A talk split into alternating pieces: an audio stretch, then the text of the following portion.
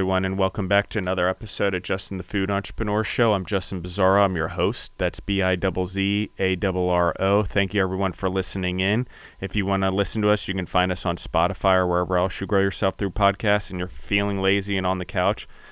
Open up your DoorDash app and uh, order away. So, that being said, you can also find us on Instagram at Justin the Food Entrepreneurs. You can find me personally at Justin Bizzarro, B I Z A R O.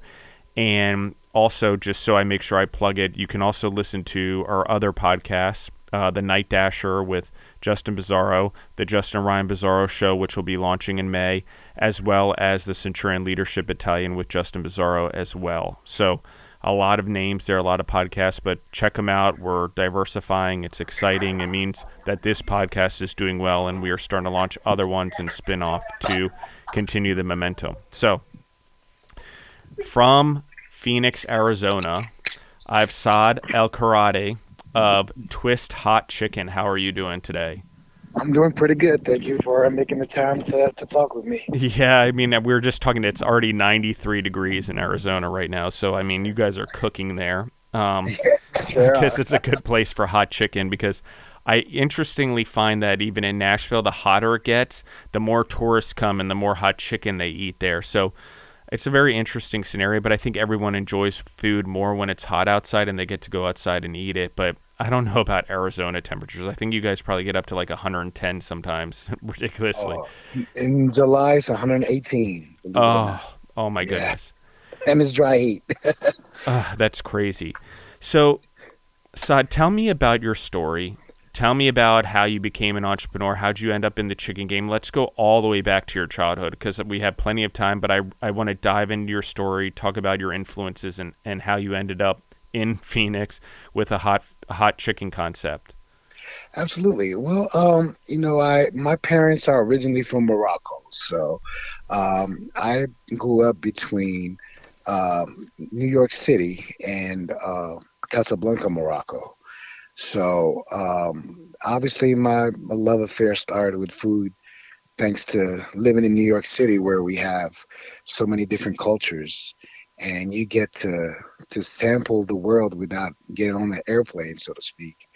Um, but also, what kind of helped me a great deal is the fact that uh, I li- when I when we moved and lived in Morocco, uh, I was able to travel to the Middle East. I was able to travel more uh, you know, all throughout Europe and Africa as well. So, and as uh, as I travel, you know, I pick up different tendencies, different uh, types of food, different use of uh, different ingredients. And throughout the years, you know, as I got older and I started experimenting here and there, and that's just how I came up with uh with my um, you know eclectic, I would say, type of cooking. You know, so talk to me about growing up in New York City as a kid. Like, talk to me about like you came over here. Like my ex-wife, she was from Bangladesh, and she grew up in Astoria, Queens. She came over here when she was four, and I know the influence on food and life that it had on you. And and so, I mean, explain to me what that was like because it's obviously different than a lot of food entrepreneurs who grew up in America per se and whose family didn't come from another country. But I mean, New York City is a whole other animal. So you've had exposure to so much food also. So let's talk about that a little bit. Well, absolutely, because I mean, we lived in the Bronx, and uh, the Bronx. Well, I lived on the west side of the Bronx, um, but uh, the Bronx itself was uh, heavily influenced by uh, Latin Caribbean culture. So it's it was mostly Puerto Rican. So I got familiar with Puerto Rican food, which a lot of us living there, we we eat that almost almost every day. Uh, but also the immigration changed a little bit in the Bronx, and then you have more Dominicans moving in, and their food looks similar to than uh, to Puerto Rican food, but not really. So that's just in the Bronx alone. Now, if you venture out a little bit and you go towards uh, Queens, that's pretty much you know wonderland for me when it comes to food because you have every single ethnicity uh, living in Queens, and the reason being is because for one, it's the biggest borough, but also both airports in New York City are in Queens, so most people just land and stay in Queens, you know. So, and that's what makes it so unique. Uh, and you have a about two to three different neighborhoods in Queens that, that are by far per capita the most diverse, um, you know, uh, neighborhoods in in the world, and notably Jackson Heights, which has a lot of uh, Bengalis, you know, uh, a lot of people from Bangladesh. And that's actually where we all go to get some Bengali food, for example. Yeah, when so. I lived in Astoria, I always went to Jackson Heights for the food there because it's just an, an incredible experience. Um, being able to try the, the food there, it's like Little India in Jackson Heights. I also point out like just to really nail this home, like you get into Astoria a little bit, it's like a lot of Italian food, and then as you start creeping towards Ditmars a little bit, it, it's also Greek. So like that Astoria Greek. Queens area is like that Greek Italian. You start getting into like Jamaica Queens, obviously you get a little more island population, not just because the name, but um, you'll go there, and I also like there's a lot of Guyanese food out in parts of Queens as well that I found, and we keep going yes. in Dominican uh, food as well. And I, I agree with you on the Puerto Rican food too, because New York City has just such a staple of that um, mm-hmm. here. But I, I mean, I'm I'm really my exposure to it was in New York City, and I am really surprised that things like um, certain styles of Puerto Rican or Dominican food haven't made their way into fast food yet, or even like Peruvian chicken, which I know is um, popular in a lot of places and has started going to New York as well. It's just, I agree. I can't even like my mouth is watering. Um, the food there is so good, and I'm actually talking about this um, as well as like you almost go on a foodie tour when you get there, and you get such. Um, if you've grown up there, you get such a different palate and taste for food, and also a competitive um, bug. I would say, like you just become more competitive. I think as an individual, and um, that all comes out once you get out of the shark tank. You're like a shark in minnow waters a little bit, I think, in the rest of the United States. At least once I spent so much time there, did business there. We did all the New York City hospitals for almost 20 years, all the food, millions of meals per per per year, and it's you become a different animal. I don't even know how to describe it. Like you've already got the I- immigration coming in, you already have a hunger to make the American dream, but then in New York City, it's like you you get out of there and it's like they unleash a beast. And absolutely, absolutely, couldn't agree more. So talk to me about like what's your favorite food? Like, um, would you grow up eating? I mean, we talked a little bit about the food you had, but how did you land on hot chicken? Well, um, well, see, I had a a, a restaurant in uh, San Diego. That's where I used to live before I moved to Phoenix for eight years, and but it had nothing to do with hot chicken. I just, uh, you know, I met with my future business partner, and he was well established here in Phoenix, and he pretty much just pitched the idea. He goes, "Look, um, have only one hot chicken spot in the whole metro area of Phoenix. I really think that uh, if we come up with a you know a hot chicken concept, I think we and with you know my uh, experience dealing with different ingredients and just um, you know make it stand out by using those different ingredients that I'm familiar with, I think we would be very successful.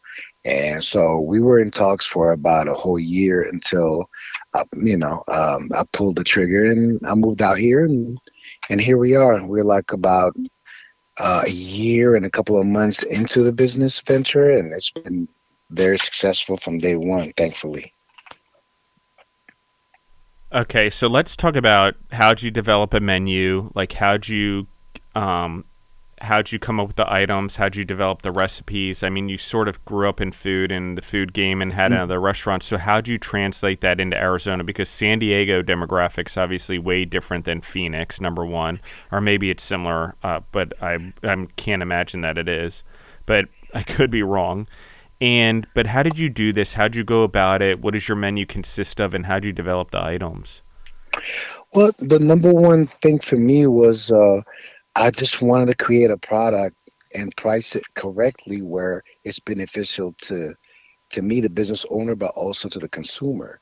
So uh, what we started doing was we started crafting every single item uh, from scratch. So, for example, we get our brioche uh, uh baked locally in an artisan uh, type of bakery.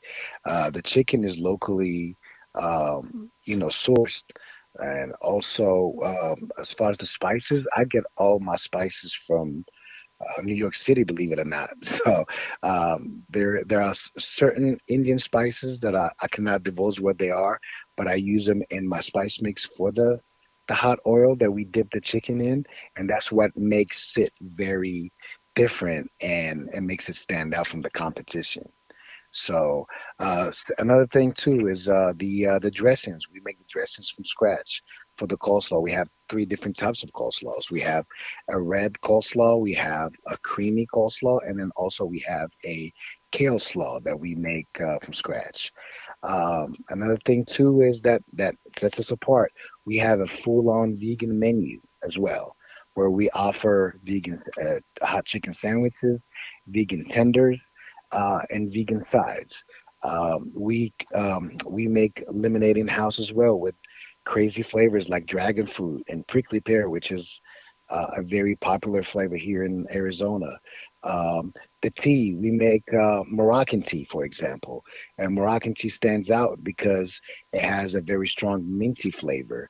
I add a couple of uh, different types of um, spices to give it more of a, you know, uh, what's the word I'm looking for? More of a savory taste, you know? So we make we bank on the fact that we are different than everybody else. Sure, you can have hot chicken anywhere in the world, but when you get a twist hot chicken, that's hence why we call it twist because we put our own twist to it. So it's uh we make sure that we have a product that you that cannot be duplicated. Then you have to come get it at Twist Hot Chicken.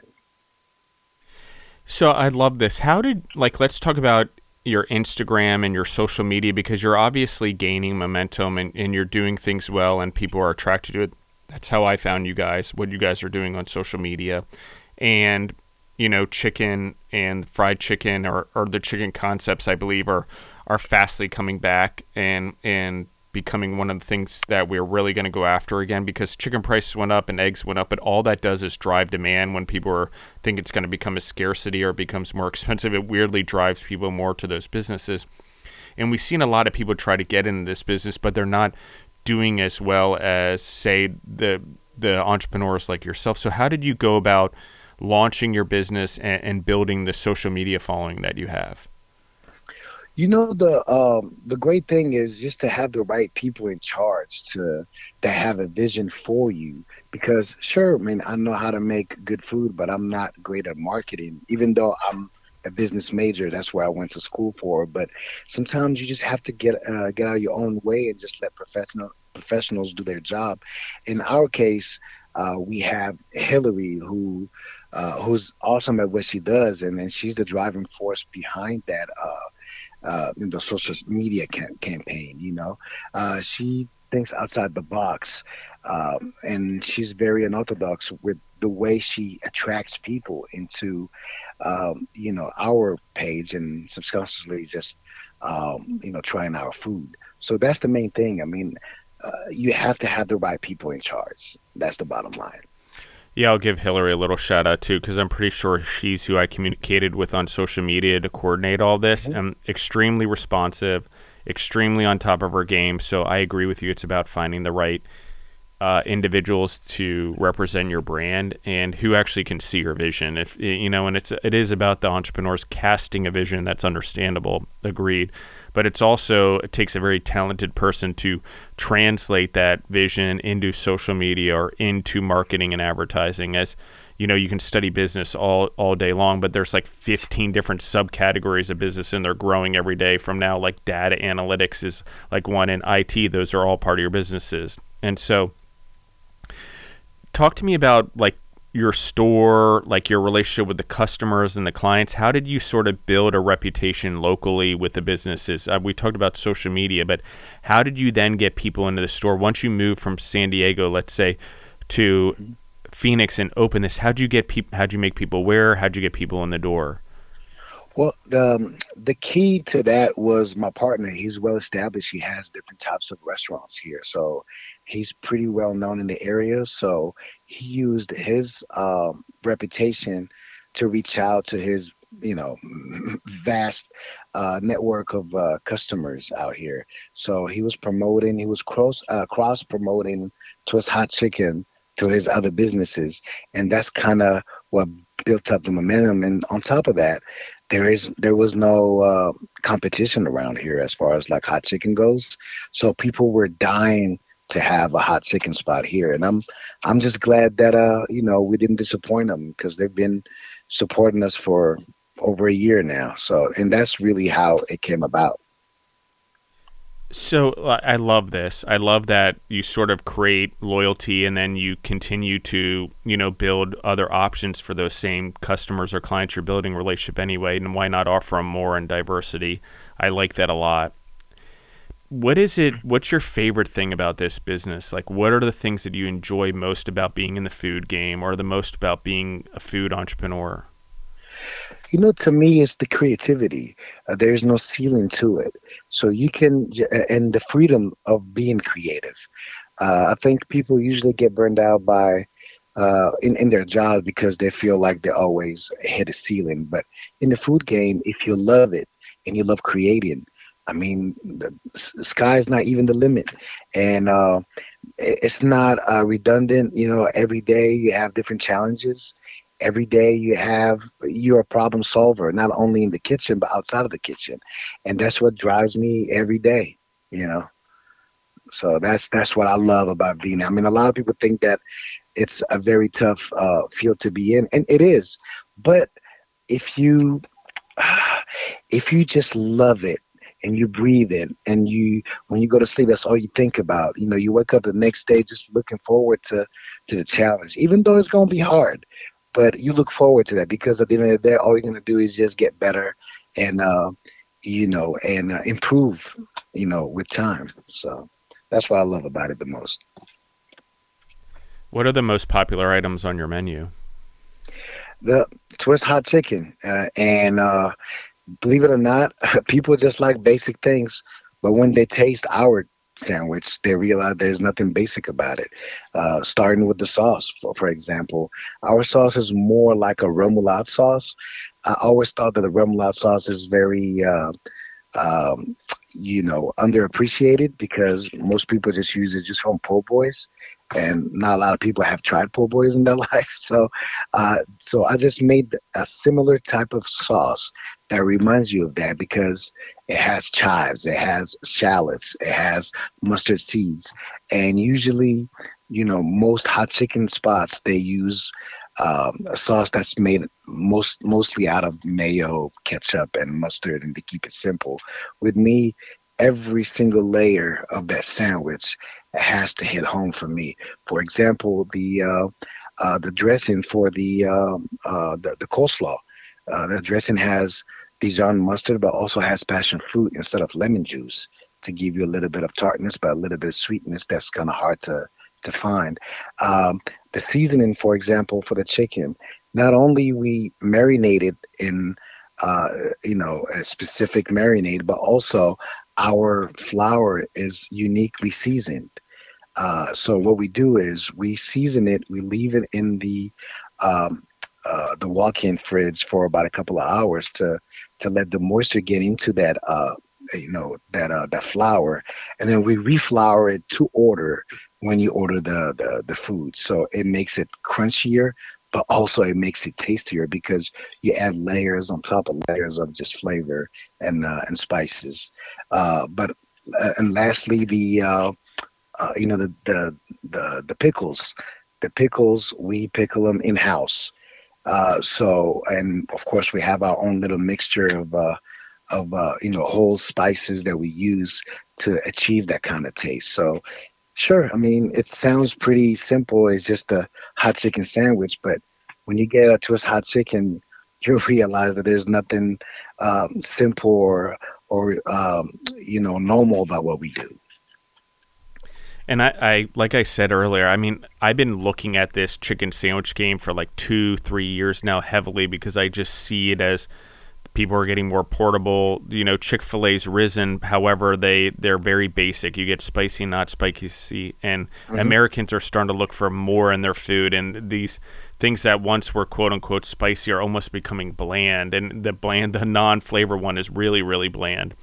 And so, like, they're looking for things. That's why I like what you're doing here. So, um, just as a, a, side note, I mean, I don't need any co- any comments on. I'm just like, I really like mm-hmm. what you're doing. I want to get to Philadelphia and try the sandwich because I think the unique recipes, the variations that you're taking on the recipes to make them yours, and then mm-hmm. your knowledge of being able to combine flavors and sauce and bread and marinade and then the breading on the chicken is incredible. And I agree with you 100% when you when you bread it and you let it sit in the refrigerator for 4 plus hours and then rebread it to order or recode it however if it's not bread bread's the wrong word. I know it's breading but it's not always mm-hmm. made of bread.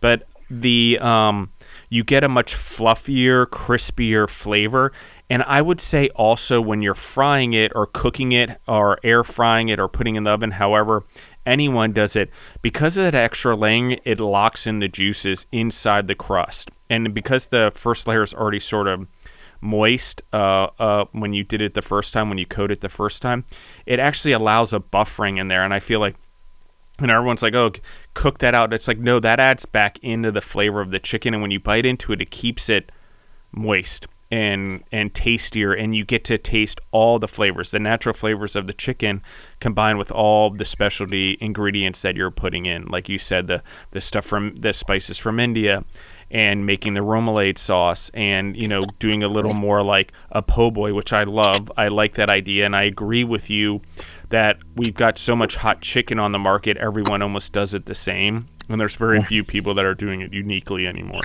So let's talk about like the delivery business because um, I assume you do deliveries. You probably use DoorDash or Uber or ChowNow or Postmates or whatever they are, or all of them. Like, how did you integrate that in if you are using them, and how do you manage it? Because you've got a fried chicken product, you're trying to keep the high quality of your mac and cheese and your coleslaw, but you're also now relying on third parties to deliver your food. It's funny you said that because we barely just incorporated them uh, last week. Uh, we just wanted to wait uh, for a whole year just to try to get to gauge the, the demand for delivery, but also to make sure that our kitchen is uh, well uh, organized so we can you know keep up with the demand without you know uh, compromising the quality and integrity of our food now as far as uh, delivery goes uh, we have we cap it at three miles. So that's a three miles radius where we're uh, we would like to deliver our food because, like you said, it's fried chicken. You want stuff to get to you, uh, you know, as hot as fresh as possible. It's impossible to do that if you have like a a bigger radius. So that's what we figured out, and we've looked at the data, you know, the, the, whole year of data that that we had, just to saw and saw how many different zip codes uh, we were serving, and then we just that's how we came up with the magic number of three miles uh, per radius. So and and it's been it's been working great. I mean, people have been loving it. You know, a lot of them just uh, think that it's more convenient because we're we're located in a pretty busy area here where it's nothing but shopping centers around us and uh, and restaurants. So it alleviate the the need of them to just dealing with the with, with the traffic and actually just ordering their favorite food straight to, to their home. So it's been a win win. Yeah, I love this. And I love that you waited to build your own brand and sort of establish yourself before you got in the delivery business. And I actually, if anyone comes to me or I'm consulting for anyone, I recommend the same thing. I know it's an easy jump start, but you don't know what it is. And, and you're not earning your own clients yet and customers. You're almost like co managing them or co establishing them. And it's hard to get your business off the ground if you have a business partner, quote unquote, that has a different objective and vision than you do. It's okay to bring them in as a partner eventually when you've established yourself and established your brand, but to try to establish your brand as part of another brand or another service, I often find is hard. And when competitors come in that do the same thing, it's like discounts and everything start to wager into that based on whatever the delivery service offers And so you're still not in control of your customers because they're acting like the gatekeeper or the keymaster, however you want to look at it. And Absolutely. And in this case, you want to establish it and then allow it to grow. And then on the other hand, I also agree like you need to get your food right before it delivers. You need to figure out how long you're going to go for delivery. Because I know people are like, oh, whatever, I'll allow DoorDash to drive my food like 15 miles. I'm like, well, it, unless it's like Chinese food uh, and it depends on what kind, or pizza, like that's even pushing it. But I know like 12, 14, 15 miles has become a thing. But I think it's great because you want to establish uh, your brand everywhere or you want people to try your food, but you have to keep in mind what happens to that food being hot or cold for that amount of time. And no matter how many warming bags or whatever there are, the experience changes somewhat. And I agree, you want to deliver food long distances and you want people to get the idea of your food but you also have to keep in mind what are you trying to get to. I mean, there's a reason Domino's only delivers 10 minutes or less because it's about a five mile right radius because that's the max they feel their pizza will go without starting to degrade quality afterwards. And that's why there's so many Domino's. Like, why is there so many Domino's compared to everyone else? Well, they're not an in-store pizza place; they're a delivery place, so they've perfected that game. Okay. And what Absolutely. we're talking about here is we're talking about uh, something, an established brand. And now you know you have items that are going delivery, but you're entering the delivery game with the knowledge that I don't need to overdo this. And I think that that's so smart. Concentrate on what's right in front of you. Don't worry about the forest just yet and all the trees. Concentrate on the trees that are in your radius and build relationships with them and establish it. And let social media start to do the distancing for you so people come to you and that's just my opinion. But uh, I don't know how you feel about that. Absolutely, and you know the thing is, you know, people just take this being self-employed entrepreneur uh, uh, to, to heart, but really, there's no such thing as working for yourself. I work for uh, two people. I work and I work for the employees. So you have to find a happy medium where you are pleasing both parties. Now, sometimes it can be very tough, but you know, with customers, it's a lot easier because all you have to focus on is just making the best food possible and giving them the best service possible. Uh, now, once you focus on those two elements, then there's just no way you can you can fail. I mean, and I've proven that times and times again because I didn't have any experience in the restaurant business uh, before I started my restaurant in San Diego. Um, you know, I was just a corporate guy. You know, uh, I had a pretty, uh, you know, eventful and pretty interesting uh, corporate uh, career. But at the end of the day, to school for entrepreneurship, and uh, you know, the fact that my dad was an entrepreneur himself, he wasn't in the in the restaurant business, but uh, I just saw how it impacted his life for the better because he was doing something that he truly believed in, he was passionate about, and no matter what was going on in his daily life, he was always ready to go and always to, uh, ready to serve people.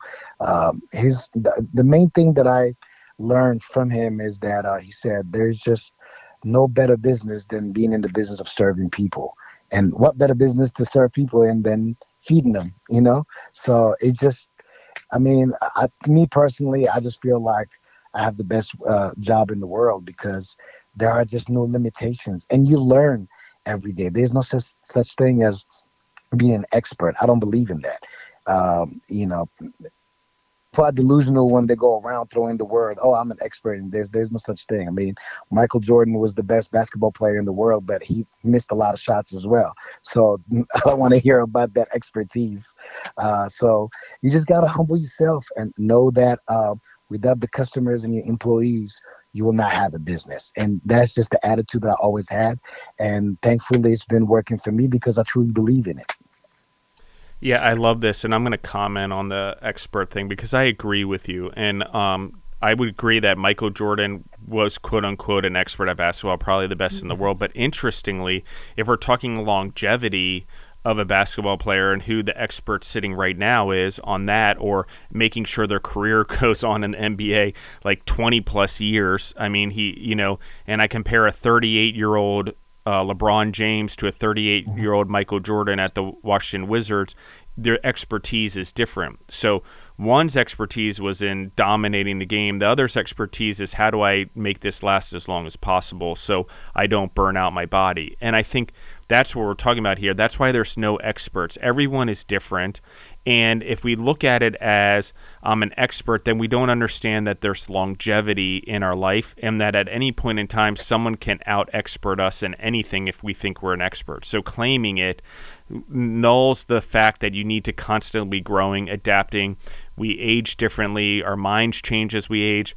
A lot of people become more narcissistic because they get more control of life. It's just part of the way it is, and we need to adjust. And expertise, if you don't have an open mind and you don't constantly learn, then you're really not an expert of anything. And like I agree, you shouldn't call yourself an expert, but if you're ever trying to be one, it's a lifelong journey, right? And it probably never happens. We got to constantly be learning. Things change, recipes change, ovens change, technology changes, mm-hmm. robotics are changing. We've had food service employee shifts like I can't believe over the last four years, and, and things like that. So that's where I do like this, and I and I think it's about constantly um, the always be a student, but also always be willing to be a teacher. And I don't mean teaching someone, I mean living by example and showing people so people can catch it. So when I say teach, what I really mean is you want to promote, you want promotion.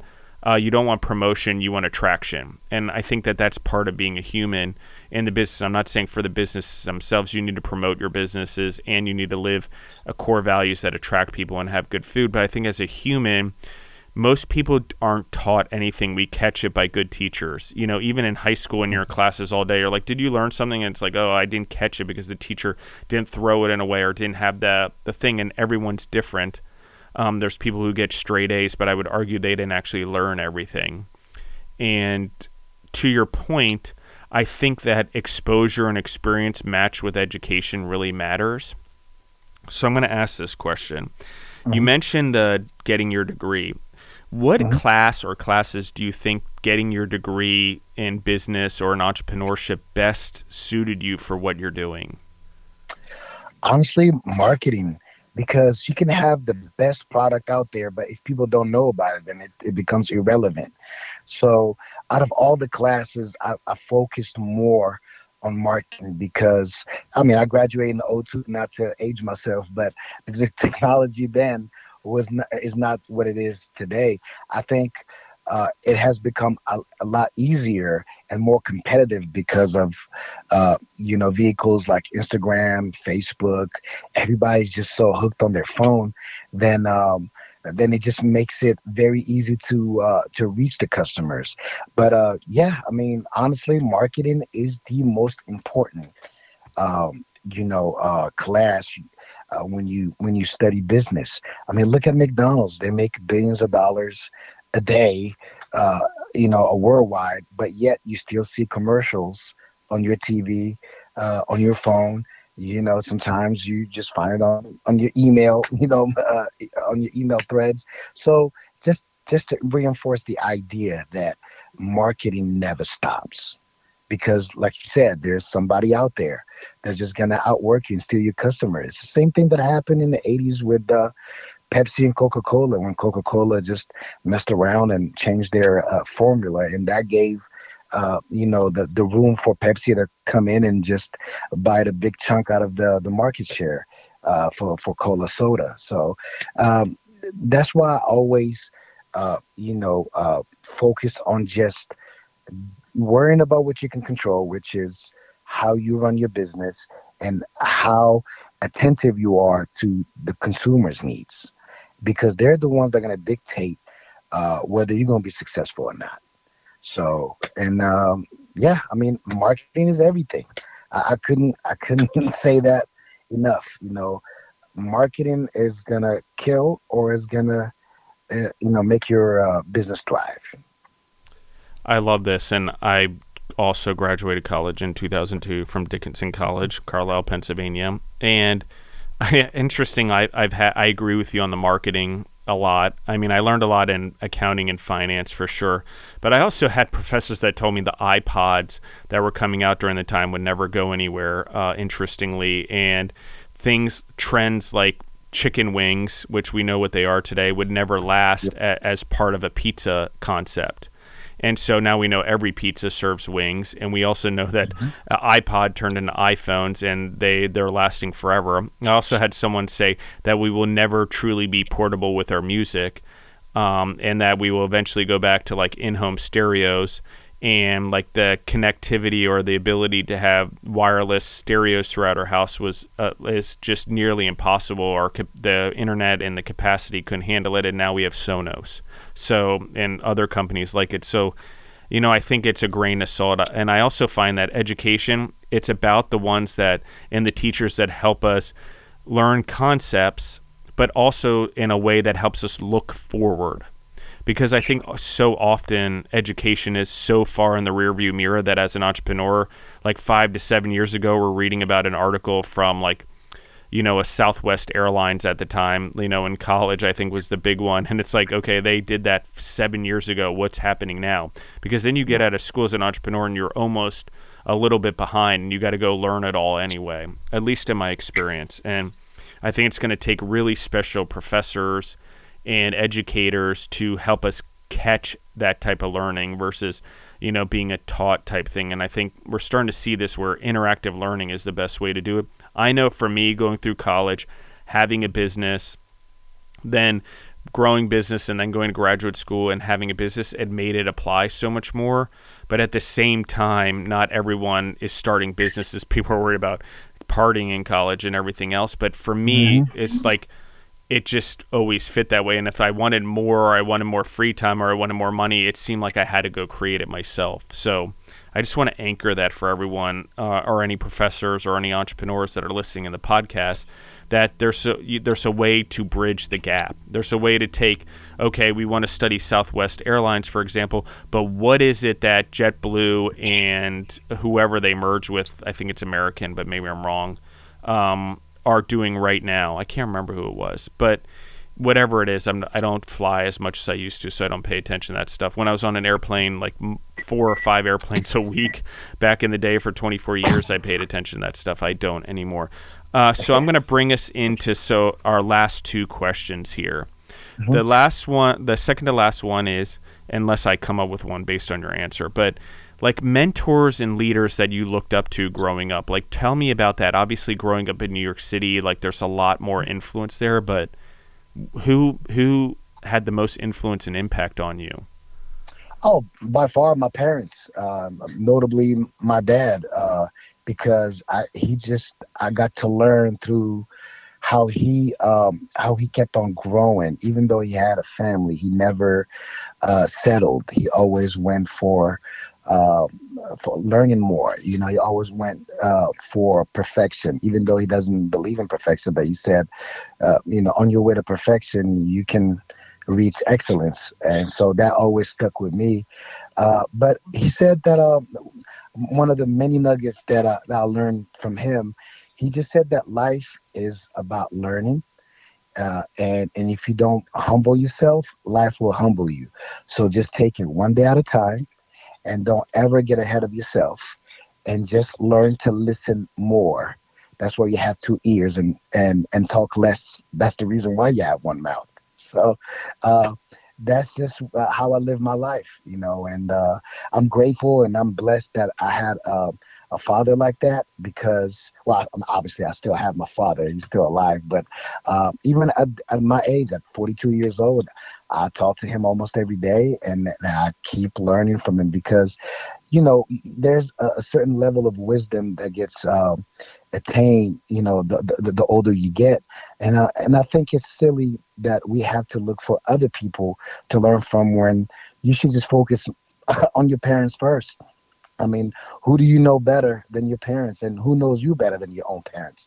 So, uh, you know, obviously, you know, we all have different situations and uh, different, you know, uh, childhood, of course. But, uh, but in my case, um, I wouldn't be where I'm at if it wasn't for my dad. That's for sure.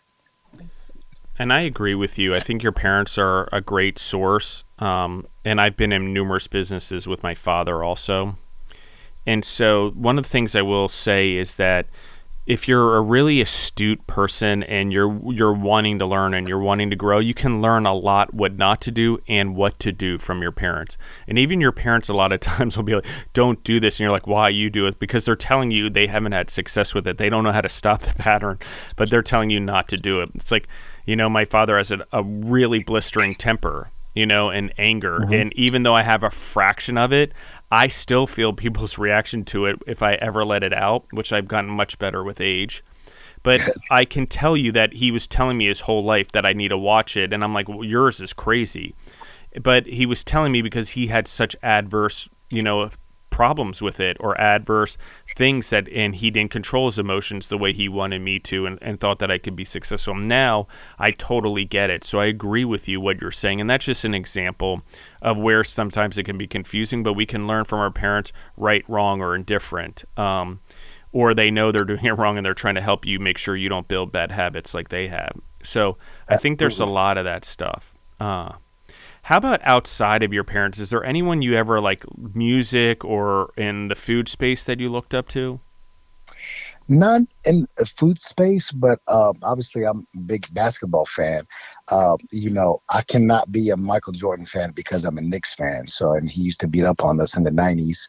So, but uh, Kobe Bryant is like the closest thing uh, Michael Jordan. But I, I was just just following him since he was uh, in high school, right? And you see the the elevation and how talented he was.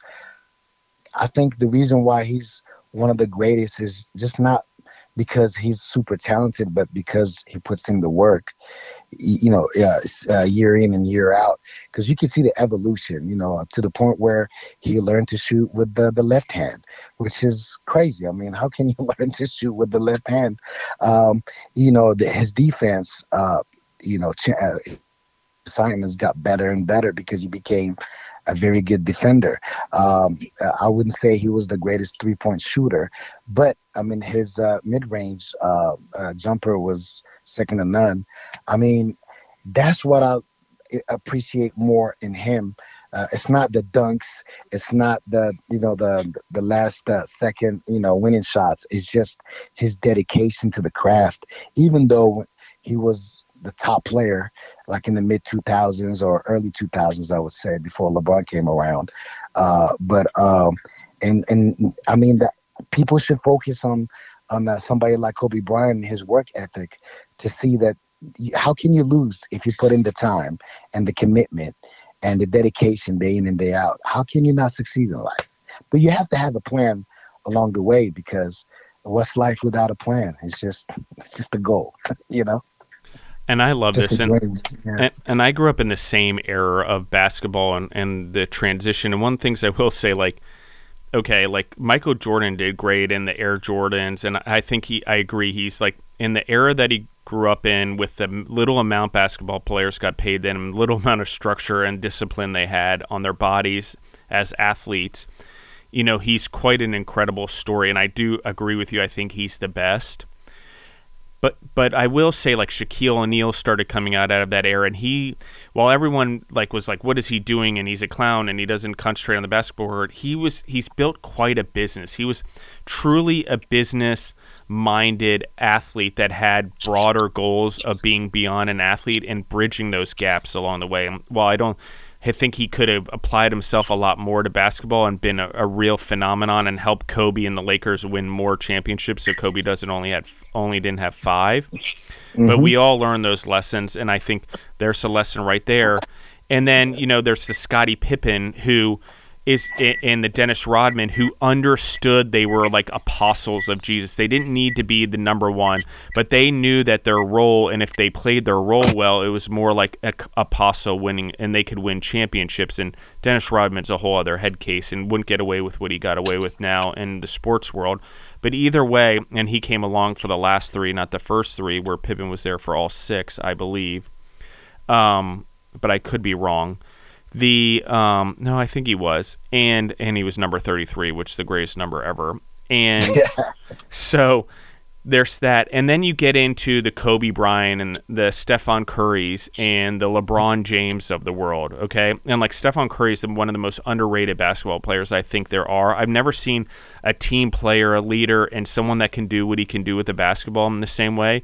But he doesn't play for necessarily a top tier town, and even with everything he does, he's so unselfish that he weirdly will not push himself to that that that magnitude or that hype or that oh I would say ego and confidence that the other ones have that also get them spotlight. Like Kobe Bryant like would go to China or Asia. I mean, and he was bigger than Michael Jordan. I remember going to play soccer in Europe in the 90s and people were just starting to learn what Michael Jordan was and he wasn't quite popular.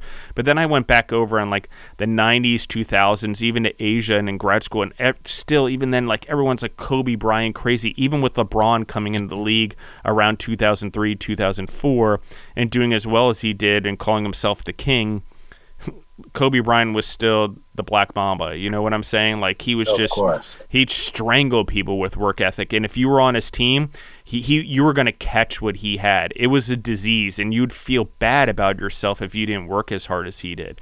And so, from that standpoint of an athlete, I don't know anyone who took it more seriously, with more discipline, and actually you know, even influenced people. While Jordan influenced Kobe, and that's how they met, and their trainers were the same. LeBron was so influenced by Kobe Bryant's work ethic and working with him with the Olympic team that uh, when the U.S. basketball team, that I don't know if LeBron James would quite be the same person he is today without that Kobe Bryant influence for sure. Um, so I like how it's sort of stacked there. This is my last question, then I'm going to let you go. Um, mm-hmm where do you want to see this? Three years, five years, seven years, 10 years, 25 years down the road? Where are you hoping this business goes? Are you hoping that there's multiple locations? I mean, or, or what are your plans for expansion? Are there plans for expansion? Or, and are you strategically thinking about this in your head? Oh, absolutely. Actually, we're in the process of, uh, you know, develop, uh, well, looking for um, location number two, but, but also what got in the way is, uh, my partner and I, um, you know, we well, we have a um, like a bar slash burger spot that just opened in January. So uh, we so we just p- put in you know the the expansion plans on pause for now until we take care of the burger spot and uh, get it to where it needs to be and then uh, then we'll just focus some more on expanding the Twist Hot Chickens uh, brand. But uh, the the master plan is just to have no more than five locations within this area. Uh, we understand that sure there are plenty of opportunities out there if we expand. Let's just say in other states, other cities, but um, I just, I'm not a big fan of of uh, you know doing that because uh, the integrity of the food is going to get lost uh, in the process. And I love making great food. I just I just don't think that um, you know the quality control is going to be there if you have more than five locations. Even with five locations, is stretching a little bit. I mean, we already been. Uh, I mean, we had people that uh, reached out to us. Um, you know, they're more interested in franchising the, the concept, but we're so against it because I just don't think that uh, is going to serve us well for what we're trying to accomplish long term. I love it. I'm going to have you guys back on, or at least you, if your partner wants to join. I want to talk about the burger spot. We should do another podcast on that. Maybe uh, once you guys get it off the ground and in a month or two. But I'll reach out anyway.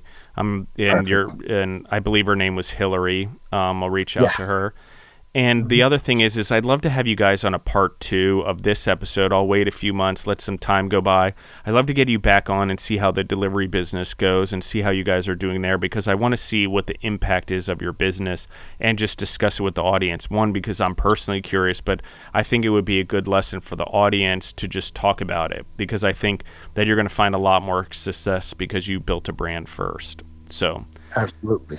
I'll be looking forward to it. Yeah, absolutely. Is there anything you want to share with the audience, like as you let go, or anything you wish you, you had known that you you know now from your past, or any of the entrepreneurs out there? Like I want like a, a leaving a farewell statement for for example, not really that, but more or less like if you could instill something in anyone or influence or impact anyone in any way with some sort of knowledge or experience, what would those be?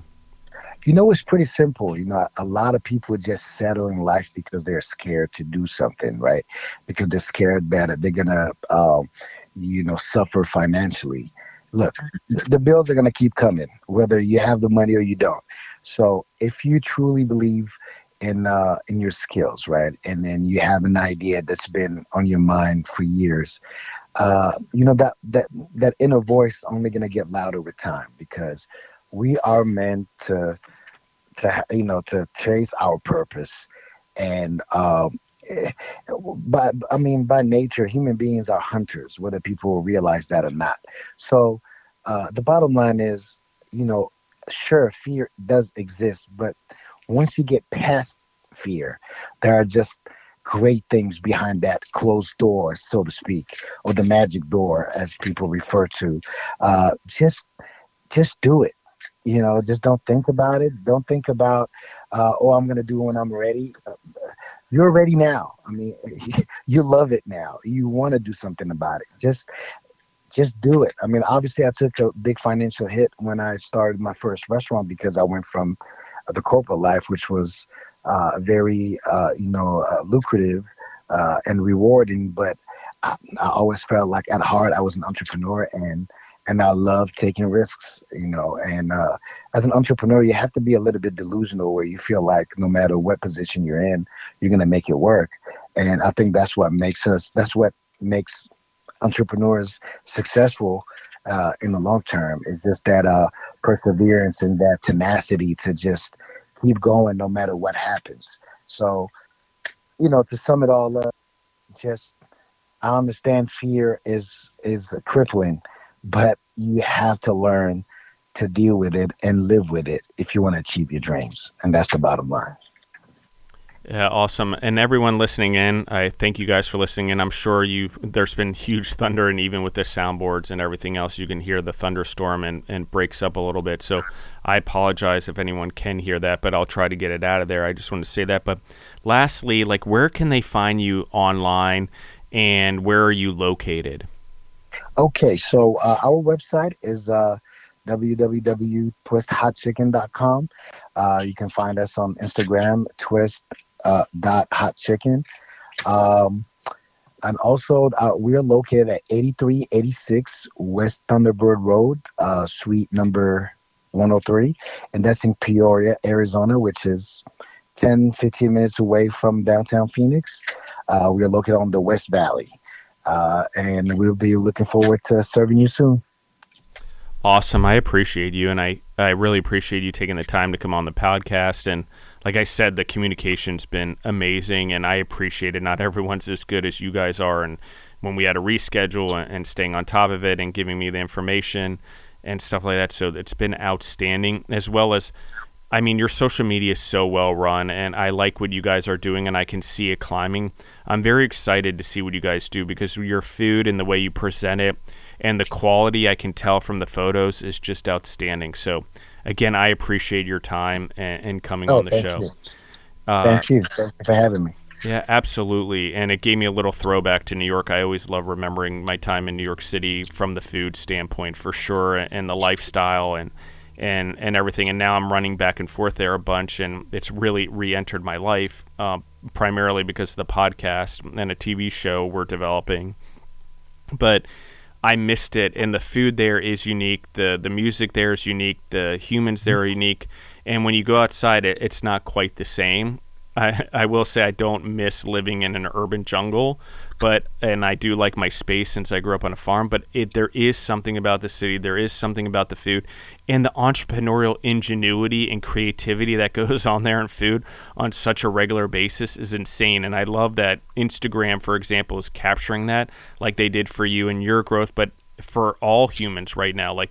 Uh, the reels thing is really doing great for food and it's giving people a way of seeing the food versus just seeing a picture uh, and I think that's brilliant. Absolutely. So, lastly, uh, thank you everyone again for listening in. I love you guys. I appreciate the growth in the podcast. Uh, you know, the downloads are going up like a ton, which is just thrilling because I've been working on this for five years and we've had our spurts and ebbs and flows, mostly because how much time I've been able to spend with it as an entrepreneur. But now that we've got a program down, that we're spending full time on it, that we're also launching, like I said, the other podcasts I mentioned at the beginning and the TV show uh, development, we're seeing a lot of traction. So I appreciate everyone listening in, the sharing, the word of mouth, the sharing on social media, and everything you guys are doing. So I love you guys. I really appreciate it. And I know entrepreneurs that you're sharing it with and are trying to get in the food game are learning from these and it's really becoming something applicable by telling the story of the actual entrepreneurs in the game live right now not looking at, at it as a past thing. We're telling the story as it's happening and we have a lot of these entrepreneurs back on the show part ones part twos part threes part fours